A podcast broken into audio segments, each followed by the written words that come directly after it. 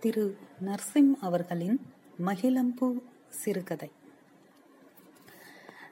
மாரவர்ம மகேந்திரனாகிய நான் எதிரி நாட்டு அரசனின் தலையை ஒரே வீச்சில் சரேலெனக் கொய்ய அவன் தலை காற்றில் எகிரி குருதி பீரிட உலகின் அழகையெல்லாம் அங்கமுழுக்க பூசிய மங்கை என் நங்கை மகிழம்பூ ஓடி வந்து பிம்பம் என் மார்பில் புதைந்து தலையற்ற எதிரியின் குற்றுயிர் துடித்து அடங்கியதை பார்த்துவிட்டு மீண்டும் மார்பில் புதைந்து முத்தமிட் எந்திரா டே டேலை ரகு. இனிமே ரெண்டாவது ஆட்டம் போ. கைய காலை உடைக்கிறேனா இல்லையாண்டு பாரு. கண்ட படத்தை பார்த்து போட்டு கைலி ஒரு பக்கம் நீ ஒரு பக்கம்னு புரள்றத பாரு மூதேவி. எந்திரடா. அம்மாவின் குரல் செவிப்பறையில் அறைய மாரவர்ம மகேந்திரனாகிய இருந்த நான் ரகுவாகி எழுந்து அமர்ந்தேன். என் மனம் முழுக்க மகிழம்பு வாசனை வாசனையாக. நான் வேலைக்கு போக போகிறேனா? அல்லது அப்பாவின் பிசினஸை தொடரப் போகிறேனா? அதுவும் இங்கு மதுரையிலா? என்பதை இன்னும் சில நாட்களில் முடிவெடுக்க வேண்டும். ஆரம்பம் முதல் இதுவரை எல்லாமே இப்படித்தான் எனக்கு. அதுவா இதுவா என்பதாக. உள்ளூரில் படிப்பதா பஸ் ஏறி மதுரைக்குள் போய் படிப்பதா என்பதில் ஆரம்பித்து சுற்றி இருப்பவர்களின் குழப்பங்களுக்குள் புகுந்து ஒரு முடிவுக்கு வரும் பேரு என்னுடையது. ஆனால் மகிழம்பூ விஷயத்தில் அப்படி அல்ல அந்த பெயர் கேட்ட மாத்திரத்தில் அவள் மீது கொண்ட ஈர்ப்பு மையலாகி காதலாகி கசிந்துருங்கிக் கொண்டே இருக்கிறேன். மகிழம்பூ தவிர்த்த எப்பெண்ணும் அழகி இல்லை எனக்கு. ஒரு சில பெண்களின் அம்மாக்கள் அழகாக தோன்றுவதுண்டு. அது ஒரு நொடி மாயைதான். மீண்டும் மனம் மகிழம்பூப்பால் போய்விடும். மகிழம்பூ மீதான என் காதல் எப்போது முகிழ்த்தது என்பதையெல்லாம் தாண்டி அவளின் அந்த கூர் நாசியை உரசி கொடுத்த முத்தம் இதுவரையிலான என் வாழ்வின் ஒரே சாதனை எனலாம். இன்று போல் இருக்கிறது. நீராறும் கடலுடுத்த நிலமடந்தை பாடலும் அந்த பிரேயரும் மகிழம்பூவை முதன் முதலில் பார்த்த எங்கள் அரசு உயர்நிலைப் பள்ளியும். வழக்கம் போல எட்டாம் வகுப்புக்கான பள்ளி எது என முடிவெடுப்பதன் குழப்பத்தில் இருந்தேன். ஆளாளுக்கு குழப்பி எடுத்தார்கள். பஸ்ஸில் ஏறிடுவியா நீ? பேகை தூக்கவே முடியல. தேவாங்க மாதிரி இருந்துக்கிட்டு பஸ்ஸில் போகிற ஆளைப்பாரு டிக்கெட்டுக்கு பிடிச்சி கேடு. என தாய்மாமன் ஆரம்பித்து வைக்க?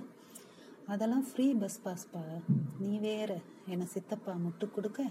உள்ளே நுழைந்த அப்பா என்ன என்பது போல் பார்க்க? எட்டாவது எங்க சேர்க்கலாம்னு? என்ற சித்தப்பாவை குழப்பமாக பார்த்த அப்பா. இப்ப யாரு எட்டாவது? இவன் தான் அட கொங்காத்தனமா பேசிக்கிட்டு. சின்ன பையப்பா அவன். ஏண்டா அஞ்சாவது தானடா நீ? அவ்வளவுதான். இனி உருவகேலையில் ஆரம்பித்து பஸ் ஏறும் பக்குவம் வரவில்லை என்பதாக முடிவெடுத்து விடுவார்கள் என்பதால் உள்ளூரிலேயே எட்டாம் வகுப்பு என்பதாக முடிவாகி அப்பாவுக்கு மிக நெருக்கமான ஹெச்எம் என்பதாலும் அரசு உயர்நிலைப் பள்ளி என்பதாலும் உடனடியாக சேர்ந்தாகிவிட்டது. எட்டாவதுக்கு நான் பஸ்ஸில் போக வேண்டி என கூறிய போது வாயை பிளந்த காளிதாஸ் பஸ் ஸ்டாண்டில் காக்கியும் வெள்ளையும் அணிந்து பஸ்ஸிற்கு நின்றிருக்க அவனை கடந்து நடந்து போக வேண்டியிருந்தது உள்ளூர் பள்ளிக்கு.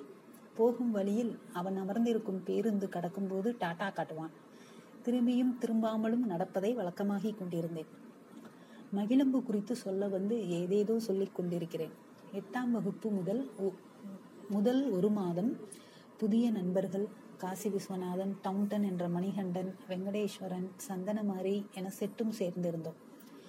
முதல் பீரியட் பெரும்பாலும் கிளாஸ் டீச்சர் வகுப்பு என்பதால் ஆங்கிலம். வகுப்பு ஆசிரியர் உருவில் எங்களுக்கு வாய்த்தது அந்த பள்ளியின் கதாநாயக வாத்தியார் ஸ்டெப்படி தங்கப்பன். அதாவது அடிக்கும்போது விதவிதமான ஸ்டைல்கள்.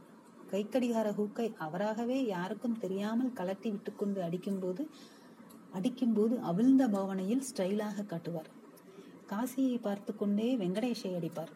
ரஜினி ரசிகராக இருந்திருப்பார் என்பதெல்லாம் இப்போது யோசித்து பார்க்கும்போதுதான் தெரிகிறது. ஆம் அதற்கான சாத்தியங்கள் அவர் வாயை வைக்கும் தினசில் நிறையவே இருந்தது. நல்ல வேலை இன்னைக்கு சார் பீரியட் மதியம் இல்லை. காசி சாப்பிட்டு டிஃபன் பாக்ஸை மூடிக்கொண்டே சொல்ல நான் டேலை இன்னைக்கு மதியம் முத பீரியடே அவர் தான் இன்னைக்கு செவ்வாய்க்கிழமை. ஐயையோ நேத்து நடத்தினதை கேட்பாரேடா சொல்லிக்கொண்டே சடுதியில் பையை மூட்டை கட்டி கிளாஸை விட்டு கிளம்பி விட்டான். நான் வீட்டுக்கு போறேன். ஆனால் அரை நொடி தாமதம். அவன் வெளியேறும் முன் உள்ளே வந்தார். எங்கடா? ரெண்டுக்கு என விரல்களை பாதி மடித்து காட்டினான். அதுக்கு இதுக்கு பைய எடுத்துக்கிட்டு போற? உள்ளப்படா. என புடனில் ஒன்றை விட சர்ரன வந்து அவன் இடத்தில் அமர்ந்தான். அவனை பார்ப்பதை தவிர்த்தேன். சிரித்தால் அடி வெளுத்து விடுவார். குட் என்ற வார்த்தைக்கு கம்பேரிட்டிவ் சூப்பர்லேட்டிவ் என்ன என்று முந்தைய நாள் சொல்லி கொடுத்திருந்ததை கேட்டார். பக்கத்தில் அமர்ந்திருந்த டவுன்டன் லேசாக குட்டர் என முணுமுணுத்தான். சூப்பர். எனக்குள்ளதான் யாரோ கரெக்டாக சொன்னாங்க. குட். Very good. நேற்று எவனும் கரெக்டாக கவனிச்சிருக்கான் என்று சப்த மந்த திசை நோக்கி மிகவும் வாஞ்சையாக சொன்னார்.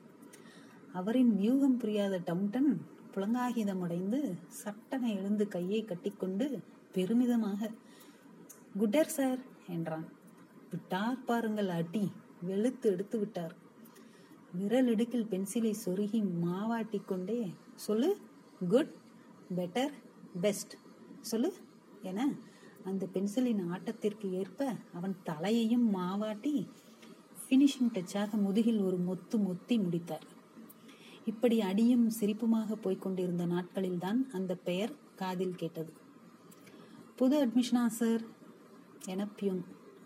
அடேங்கப்பா இந்த பியூன் படுத்திய பாடு இருக்கிறதே. கர்ச்சிப்பை சட்டக்காலரில் அழுக்குப்படியாத வண்ணம் மடக்கி விட்டிருப்பார்.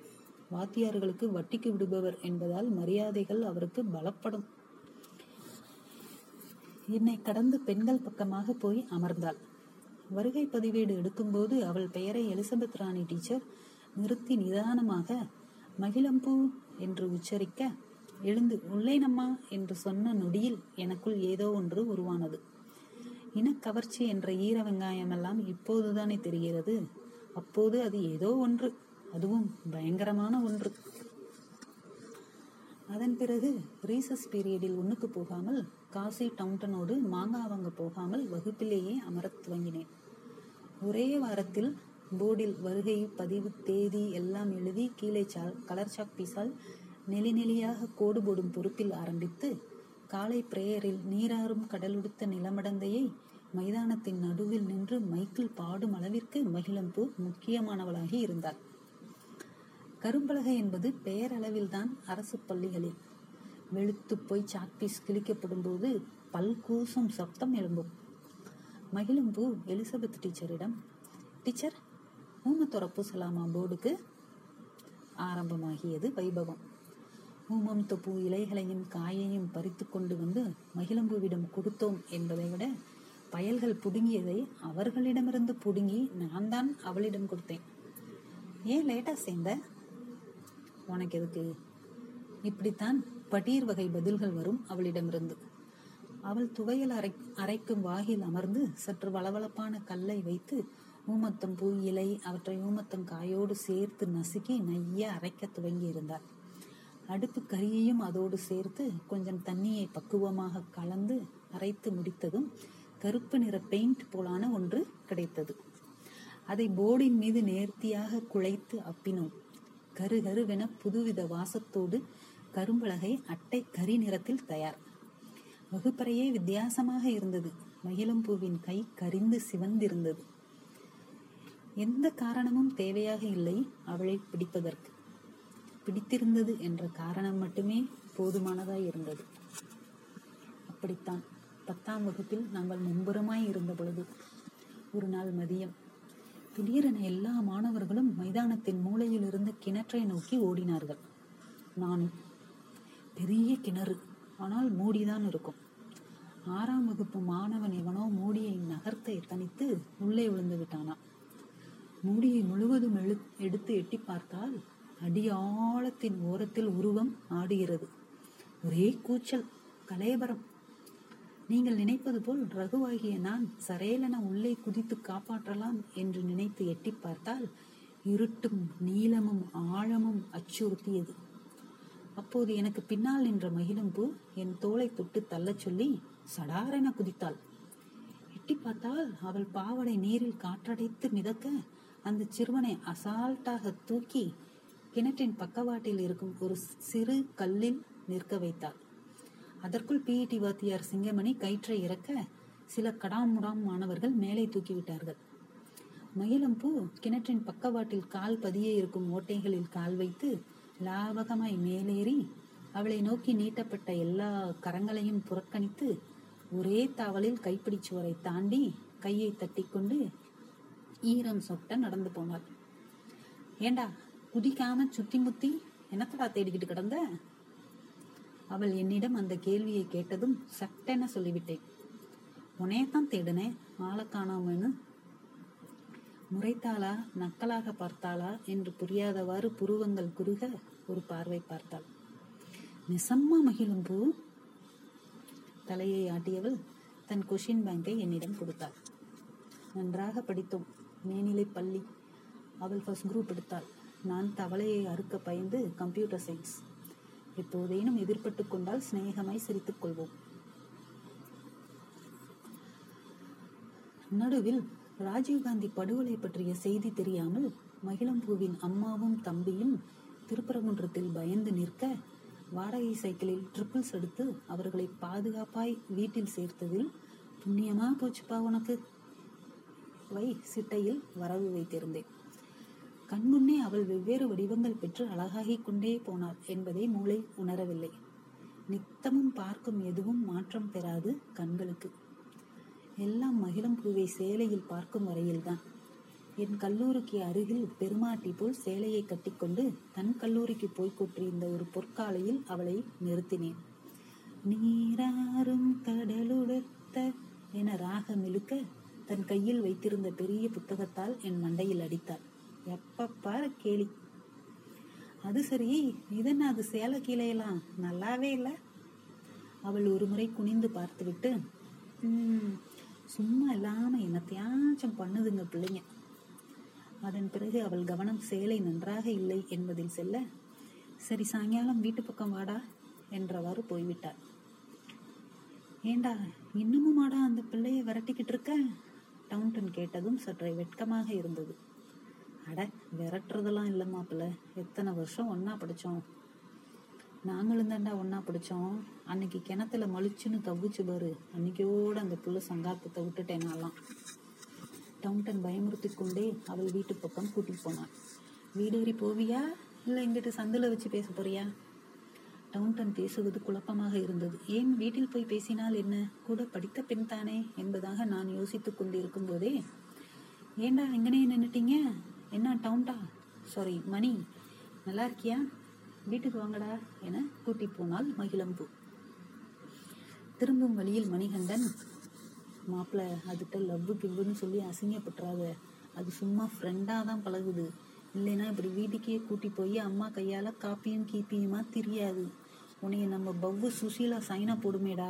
பேசாம அதப்பாரு கவுண்டன் நான் லேசாக குழம்பி இருந்ததை அழுத்தமாக குழப்பிவிட்டான் அவன் சொல்வதும் நியாயம்தான். யதார்த்தமாக இருக்கிறாள். எவ்வித படபடுப்போ கூடுதல் கவனம் தரவோ பெறவோ எத்தனிக்கவில்லை அவள். கல்லூரி முடிந்து ஆல் இண்டியா டூர் என்ற போர்வையில் கேரளாவை சுற்றிவிட்டு மதுரையை சுத்தின கழுத எங்கனையும் போகாது என்று முணுமுணுத்துக் கொண்டே தண்டச்சோற்று மாதங்களின் காலங்களில் இருந்தபோது ரகு சொல்லு மயிலம்பு என்ன இவ்வளவு தூரம்? என வீட்டிற்குள் அழைத்துச் சென்றேன். எஸ்எஸ்சி எக்ஸாம் எழுதியிருந்தேன்ல வேலை கிடைச்சிருச்சுடா.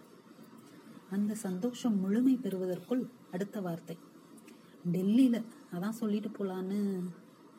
என் மௌனம் அவளுக்கு இடைஞ்சலாக இருக்க அம்மா எங்கடா? என கேட்டுக்கொண்டே எழுந்து உள்ளே போனாள். ஏதோ பேசிவிட்டு வந்தவள் போய் வருகிறேன் என்பது போல் தலையாட்டி புருவம் வெட்டினாள். தலையாட்டினேன். நீ என்ன பண்ண போற? நமக்கு பிடித்தவர்கள் பேசாமலே அருகில் இருந்தால் கூட ஒன்றும் தெரியாது. விலகி அதுவும் பயணம் மேற்கொண்டு செல்கிறார்கள் எனும்போது முதலில் குரல்தான் கம்மிவிடும். வயிற்றில் ஒரு வெற்றிடம் உருவாகும். எல்லாம் ஆனது. டேய்! ம்? ம். அப்பா பிஸ்னஸா இல்லை ஒர்க்கா கைகளை ஆட்டி ஏதேனும் ஒன்று என்பது போல் சொன்னதும் ஒரு நாள் கிணத்துல விழுந்த ஒரு பையனை தூக்குனேன் தெரியுமா? கண்கள் நிமிர்த்தி என்ன சொல்ல போகிறாள் என்பது போல் பார்த்தேன். அன்னைக்கு நீ ஏன் என்னைய தேடின? விழித்தேன். சிரித்தாள். கல்யாணம் முடிந்ததும் தில்லியிலிருந்து மாற்றல் வாங்க முயற்சி செய்யலாமா? இல்லாத பட்சத்தில் பிசினஸை டெல்லியில் நடத்தலாமா? அல்லது அங்கு ஏதாவது வேலைக்கு செல்லலாமா? என்ற குழப்பத்தில் உள்ளேன். எதுவாக இருந்தாலும் தலை தீபாவளி இந்த மதுரையின் வீதிகளில்தான். அது சரி அந்த கூர் நாசி முத்தம் எங்கே நிகழ்ந்தது என்று கேட்கிறீர்களா? விழித்தேன் சிரித்தாளுக்கு பிறகு. நன்றி.